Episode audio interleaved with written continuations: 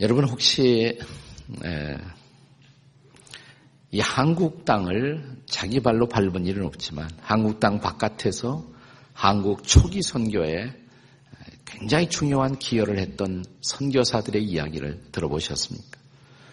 그들은 한국에 오질 못했어요. 중국에 있었어요. 그러나 한국을 위해서 기도했고 또 한국의 초기 선교에 결정적 영향을 끼쳤던 중국에 와 있던 영국 선교사들의 이야기입니다. 대표적인 선교사로 존 로스라는 분이 있습니다. 존 로스라는 분이 있어요. 또 그의 동료 선교사였던 맥킨타이어라는 선교사들이 있습니다. 이들이 처음 한국인들을 만난 것은 중국 땅에서 만나게 됩니다.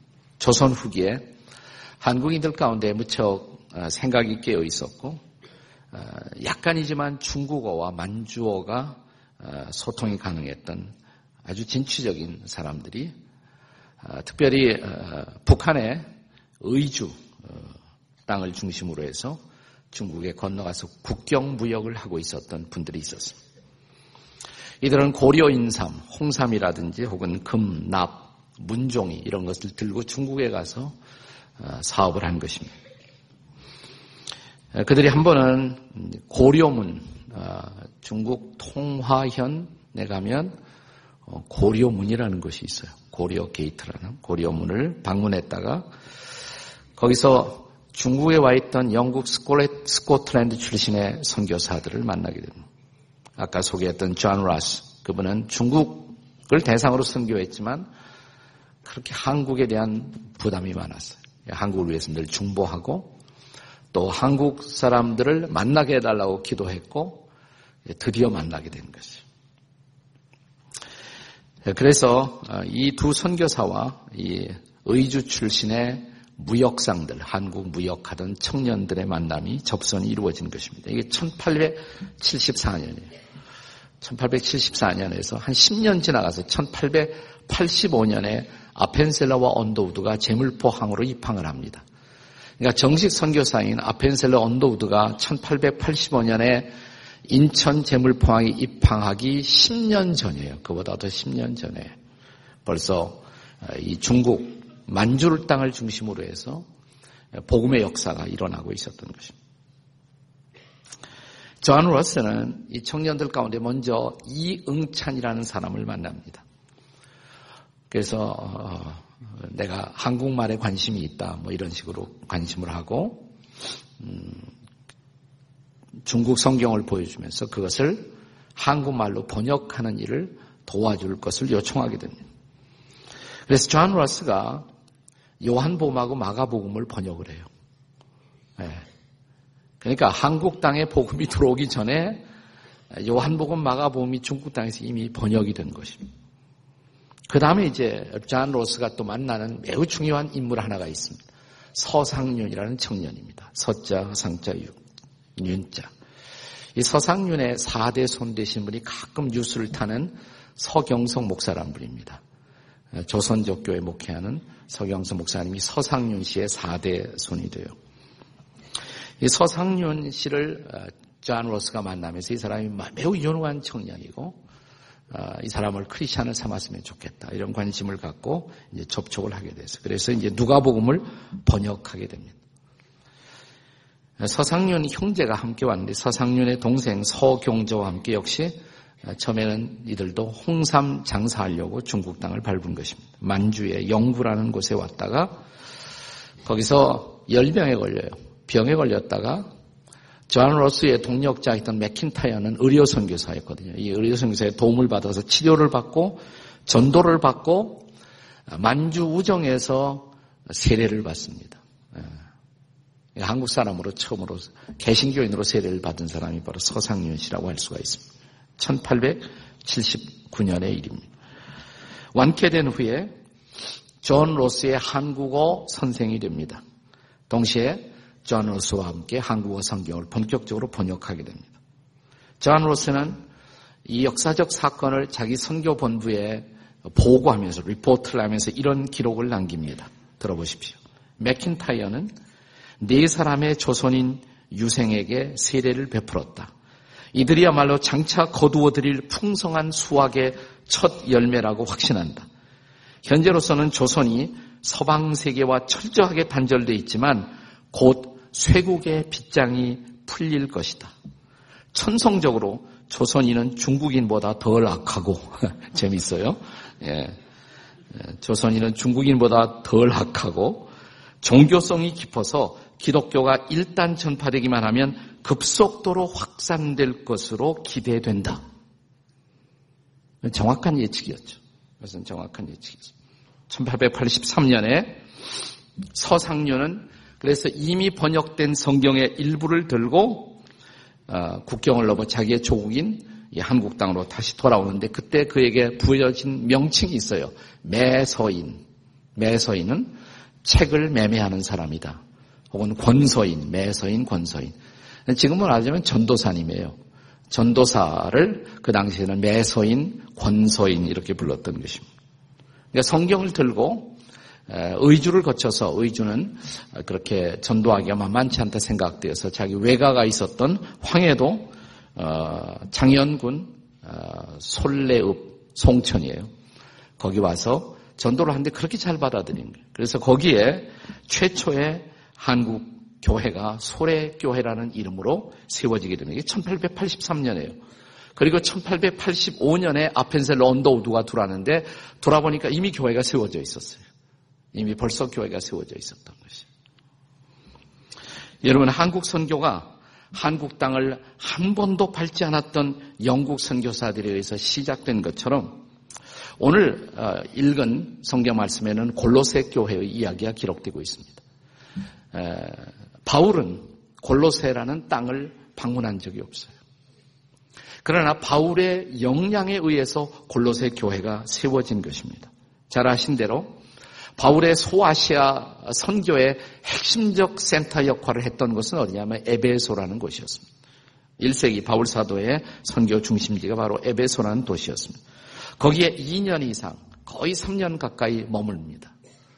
복음을 전하고 복음에 관심 있는 사람 모아서 두란노라는 곳에서 또 제자 훈련을 가르칩니다. 그 영향력을 가리켜서 사도행전은 이런 기록을 하고 있습니다. 사도행전 19장 10절. 같이 읽겠습니다. 사도행전 19장 10절 다 같이 시작. 두 해 동안 이같이 하니 아시아에 사는 자는 유대인이나 헬라인이나 다 주의 말씀을 듣더라. 아시아에 사는 사람들이 다 주의 말씀을 들었다. 거기서 아시아는 우리가 생각하는 이, 이 Far East 극동 아시아가 아니에요. 그 당시에 아시아는 바로 터키 지역을 아시아라고 부른 거예요. 터키 지역. 이게 소아시아예요. Minor Asia라고 불렀어요. 그 사람들이 다 주의 말씀을 들었다. 그래 영향력이 컸다 이 말입니다. 골로새에서 에베소까지의 거리는 약 160km 정도 됩니다. 160km, 100마일 정도가 돼요. 그러니까 골로서에서 에베소에 와서 복음을 들은 사람들이 있었어요. 그 사람들이 아마도 에바브라라는 사람 혹은 빌레몬이라는 사람이었습니다. 골로세 출신의 사람들이 에베소에 와서 복음을 듣고 바울에게 훈련을 받고 그리고 다시 그들의 고향인 골로세로 돌아와서 골로세 교회를 세운 것입니다. 그러니까 바울이 직접 세운 것은 아니지만 바울의 영향으로 골로세 교회가 세워진 것이라고 할 수가 있습니다. 그리고 이 교회는 세워진 지 얼마 안 됐지만 벌써 복음의 아름다운 열매를 맺기 시작한 것입니다.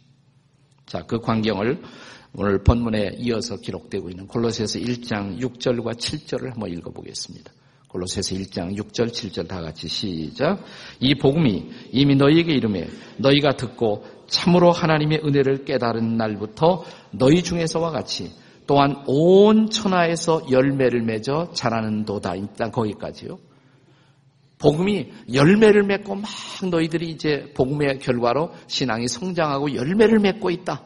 온 천하에서 열매를 맺는다. 신속한 복음 전파의 영향력을 짐작하게 할 수 있는 그런 장면이죠. 이어지는 7절을 보세요. 7절. 다 같이 시작. 이와 같이 우리와 함께 종된 사랑하는 에바브라에게 너희가 배웠나니 그는 너희를 위한 그리스도의 신실한 일꾼이요. 그러니까 골로새 교회들은 바울에게 가르침을 받은 것이 아니라 누구한테 배웠다? 에바브로. 그러니까 골로새 교회 목사님은 담임 목사님은 바울이 아니라 에바브라였다고 할 수가 있어요. 에바브라가 바울의 제자였다 이 말이죠. 자 그렇다면 이 복음 골로새에 전해진 이 복음이 골로새 성도들 안에 맺게 된 그 열매, 그 열매는 구체적으로 뭘까요? 복음이 맺게 했던 열매는 도대체 무엇이죠? 골로새 땅에 맺어진 열매. 첫째, 복음의 열매는 그리스도 예수 안에 있는 믿음입니다. 그리스도 예수 안에 있는 믿음. 어떤 학생이 시험을 치렀대요. 근데 시험 문제가 뭐냐면 우리 몸에 건강에 필요한 3대 영양소가 무엇입니까? 질문이에요. 우리 몸에 건강에 필요한 3대 영양소. 가만히 생각해 보니까 아, 탄수화물 맞죠? 탄수화물. 또 하나 생각나세요. 아 단백질. 근데 세 번째가 생각이 안 나요. 세 번째. 세 번째가 사실은 어, 지방이에요. 근데 지방이 생각이 안 나는 거예요. 탄수화물, 단백질. 세 번째가 뭐더라 그러다가 지방 비슷한 게 생각이 났습니다. 비계. 이렇게 다뤘습니다. 예.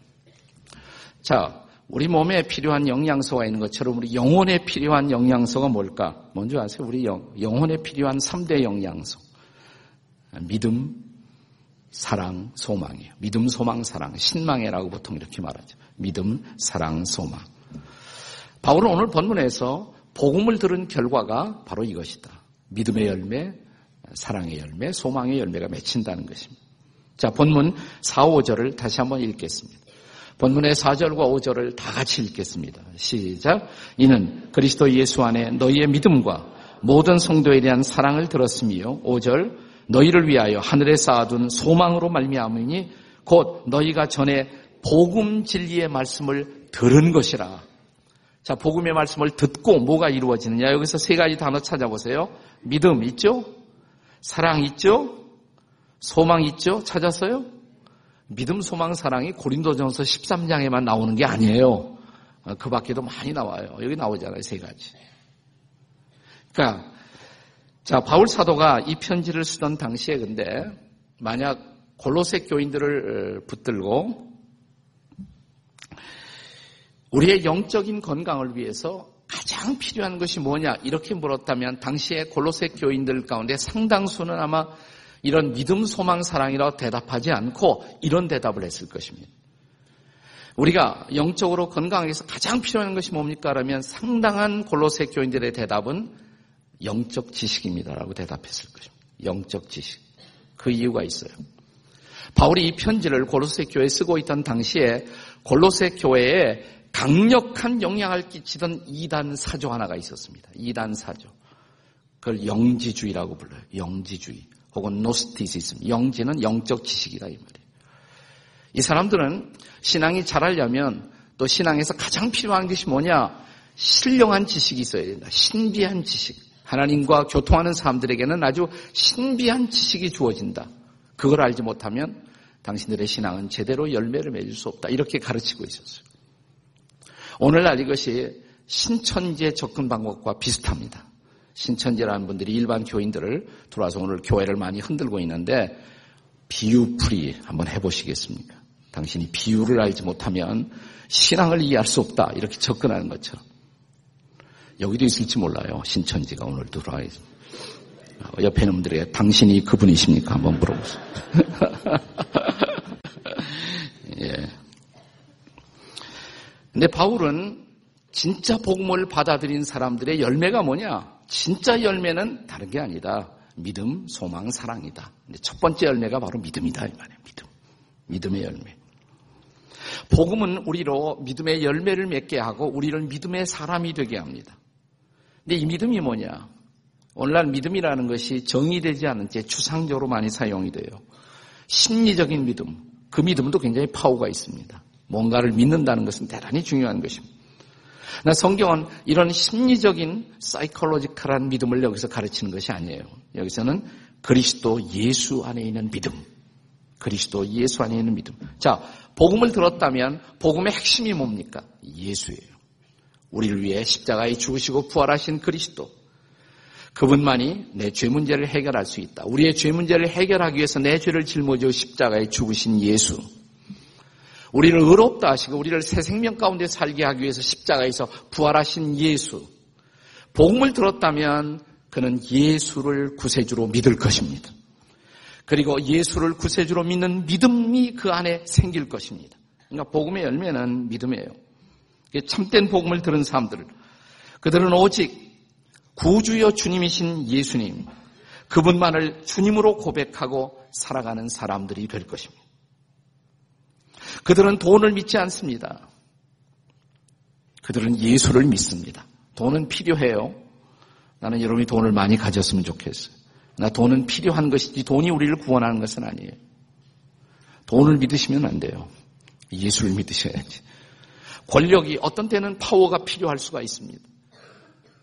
그러나 권력의 종이 되는 것은 불행한 일입니다. 우리에게 정말 필요한 것은 예수입니다.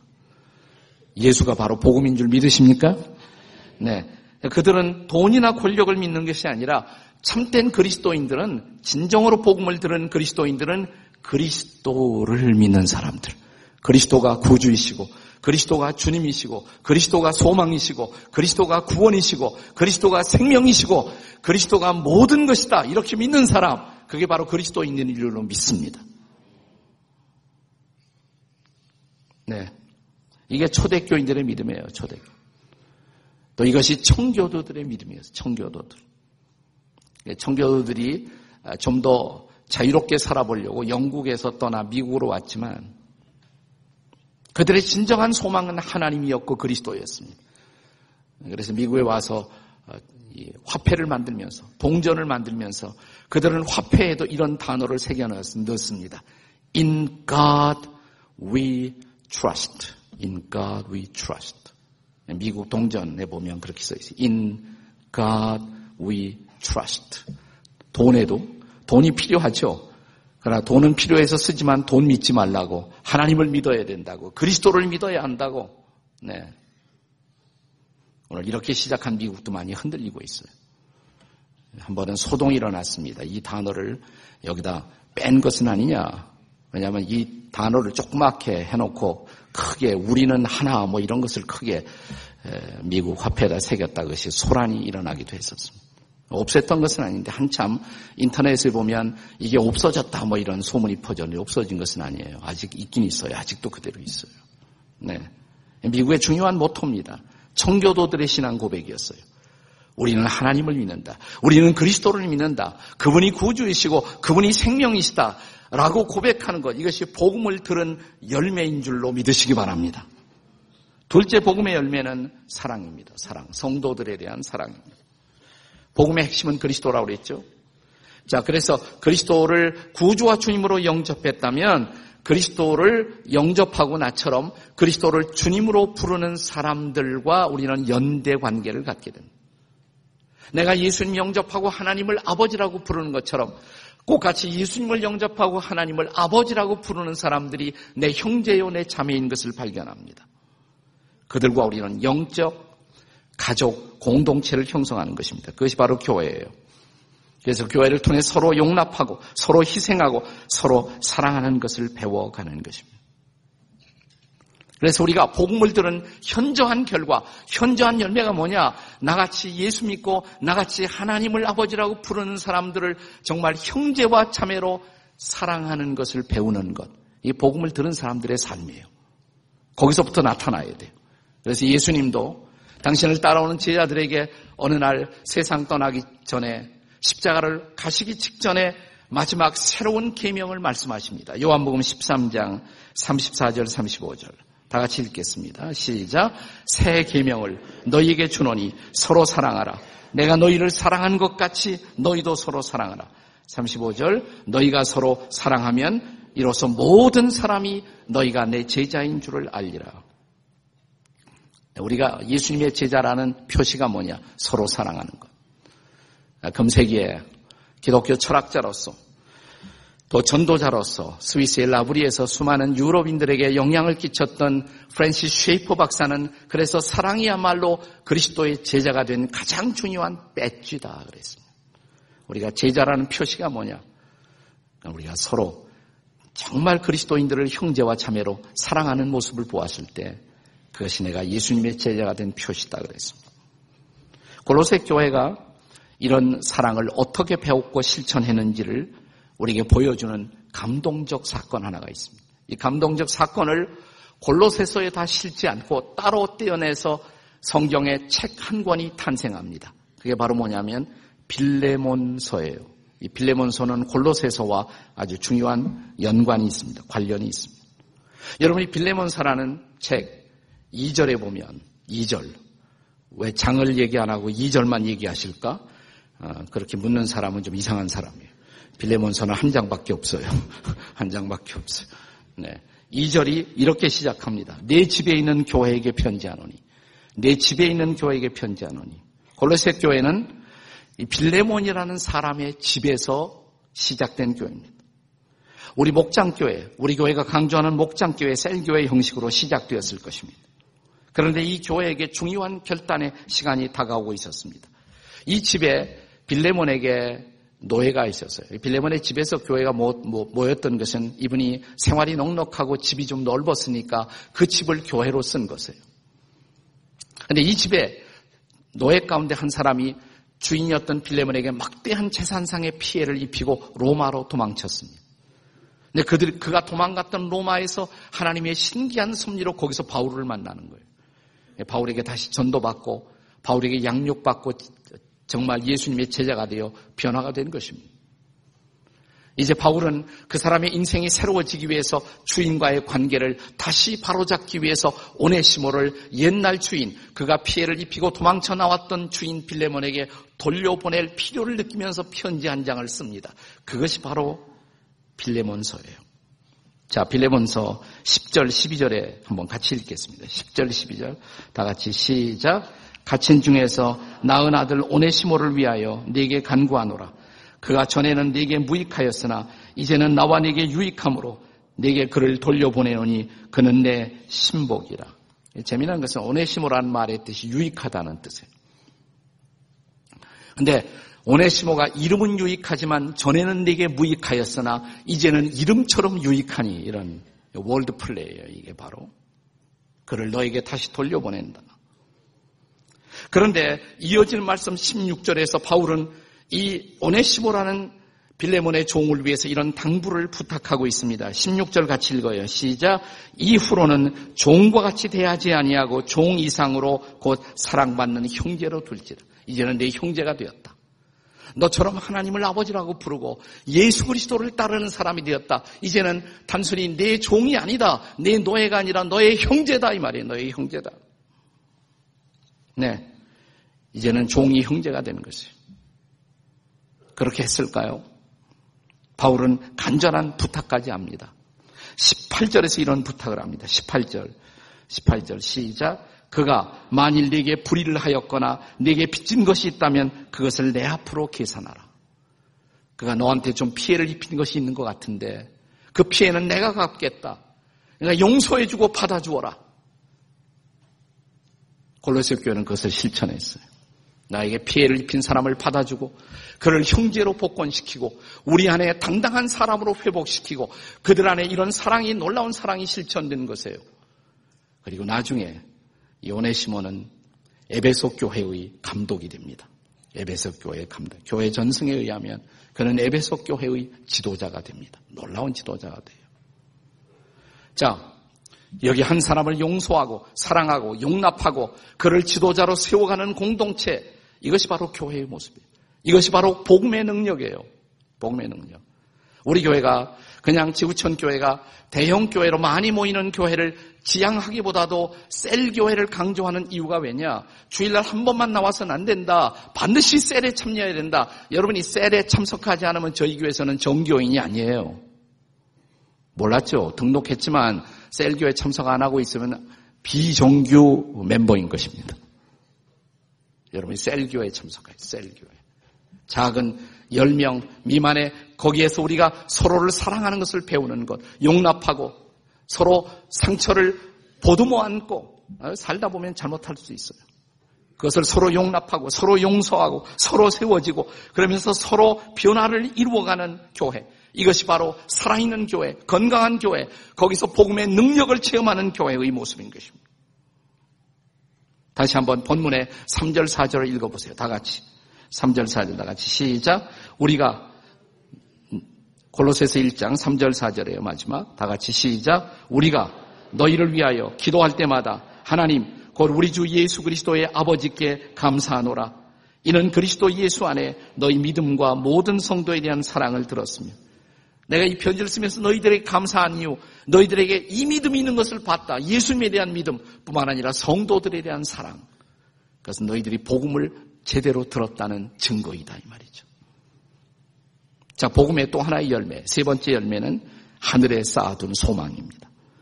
본문의 5절을 읽겠습니다. 5절 다 같이 읽습니다. 5절 시작 너희를 위하여 하늘에 쌓아둔 소망으로 말미암음이니 곧 너희가 전에 복음 진리의 말씀을 들은 것이라.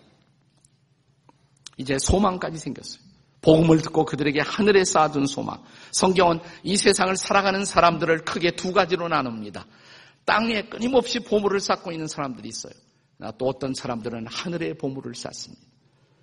여러분은 땅에만 보물을 쌓습니까? 하늘에 보물을 쌓고 계십니까? 물론 우리는 하늘에 보물을 쌓은 사람이 되어야 합니다. 산상수훈에서 예수께서 너희 보물을 땅에 쌓지 말고 하늘에 쌓아두어라. 거기에는 좀과 동록이 해하지 않고 도적이 구멍을 뚫을 수가 없다. 가장 안전한 은행은 천국은행이에요. 거기다 보물을 쌓으셔야 돼. 거기에 보물을 쌓아야 돼. 하늘에 쌓아둔 소망. 이 표현이 뭐 하늘에 쌓아둔 소망. 움직일 수 없는 소망. 영원한 소망. 견고한 소망. 그것은 궁극적으로 우리가 누리게 될 천국의 소망이지만 또한 천국에서 누리게 될 기업의 소망이기도 합니다. 이 땅에서 우리가 내가 영접한 예수님, 그리고 내 인생을 변화시킨 복음, 그 복음을 위해서 그리스도를 위해서 헌신할 때마다 우리의 삶을 드릴 때마다 하늘나라에 우리의 보물이 쌓여가는 것입니다. 하늘나라에서. 우리가 영원히 그 기업을 거기서 하늘나라에서 나중에 누리게 되는 것입니다. 어떤 사람들은 천국을 강조하면 그걸 타계 신앙이다 이렇게 비하하는 사람들이 있어요. 타계 신앙. 그리고 천국을 강조하는 신앙을 일종의 기복 신앙의 일부로 비하하는 경향이 한국 교계 안에 있습니다. 어떻게 예수 믿는 목적이 겨우 천당 가기 위해서냐? 천당 가기 위해서냐? 천당 가기 위한 이기적 목적 때문이 아니냐? 뭐 이렇게 의심하는 사람들이 있어요. 근데 저는 정말 천국 신앙을 가진 사람들은 이기적이 될 수 없다고 생각해요. 정말 천국 신앙을 가진 사람. 우리가 이 세상의 사소한 일에 돈 버는 일이나 이 세상에 자기 이익 앞에 사람들이 매달리는 이유가 뭐냐면 이 세상밖에 없기 때문에 그들의 소망은 이 세상밖에 없어요. 그러나 영원한 세상에 대한 소망이 있다면 이 땅의 삶에 대해서 상당히 초연할 수가 있어요. 그렇잖아요.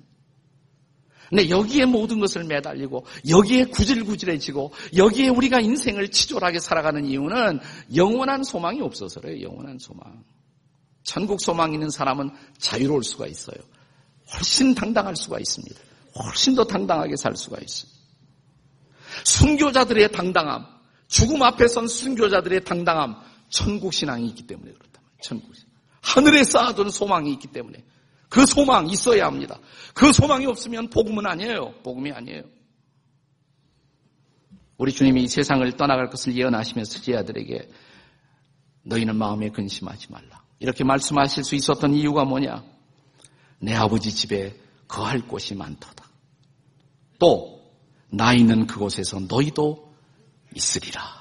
우리가 거기서 만날 것이다. 이 소망이 있는 것을 믿으십니까, 여러분? 네.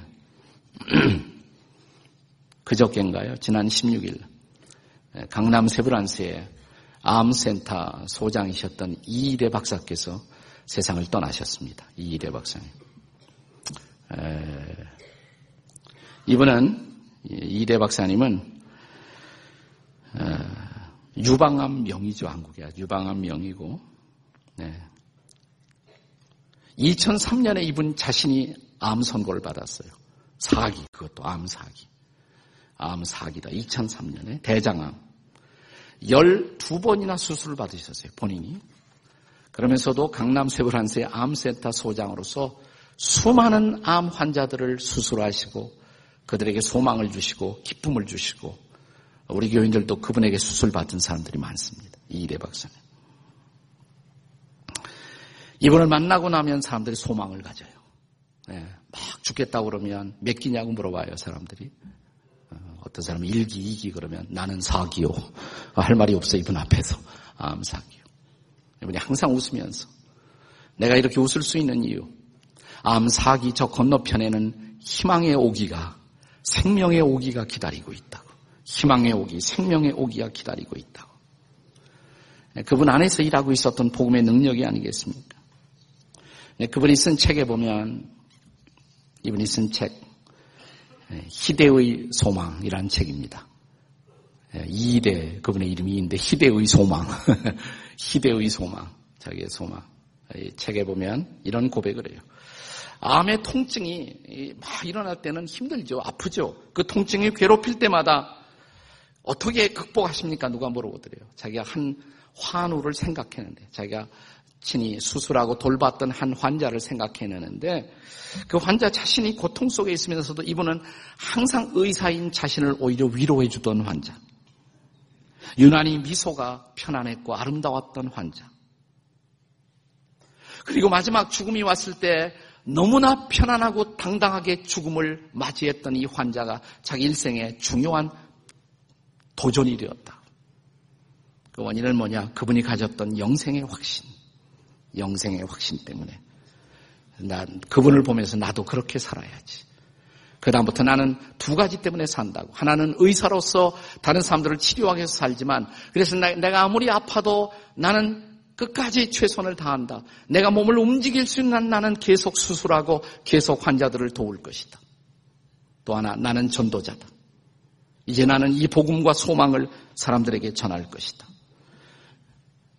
그렇게 암 사기 진단을 받고 10년을 사신 거예요. 10년. 10년. 사람들의 모든 예상을 깨고 10년을 살면서 수많은 희망과 수많은 사람들에게 그런 복음에 대한 능력과 아름다움을 전해주시고 그 강남 세브란스에서 암 환자 기도회를 우리 교회에도 있습니다만은 암 환자 기도회에서 제가 간 일이 있었는데 제일 앞에 앉으세요. 앞에 앉으세요. 빛나는 얼굴로 찬양을 부르고 하, 기쁨과 소망을 가지고 사시던 그분 금요일 날 이제 하나님의 부르심을 받아 가셨습니다. 하늘에 쌓아둔 소망의 고향을 찾아가셨어요. 이것이 복음의 능력이에요. 이것이 복음의 기쁨이에요. 네. 그 소망을 가진 사람은 천국 간다는 사실 이상으로 이 땅에 살아있는 동안에도 우리가 앞으로 얼마를 살지 그건 아무도 모르지만 당당하게 기쁨으로 능력으로 소망으로 살아갈 수 있는 이 삶의 능력이 복음의 능력인 것을 믿으십니다. 이 소망을 붙들고 사는 저와 여러분이 되시기를 주의 이름으로 축복합니다.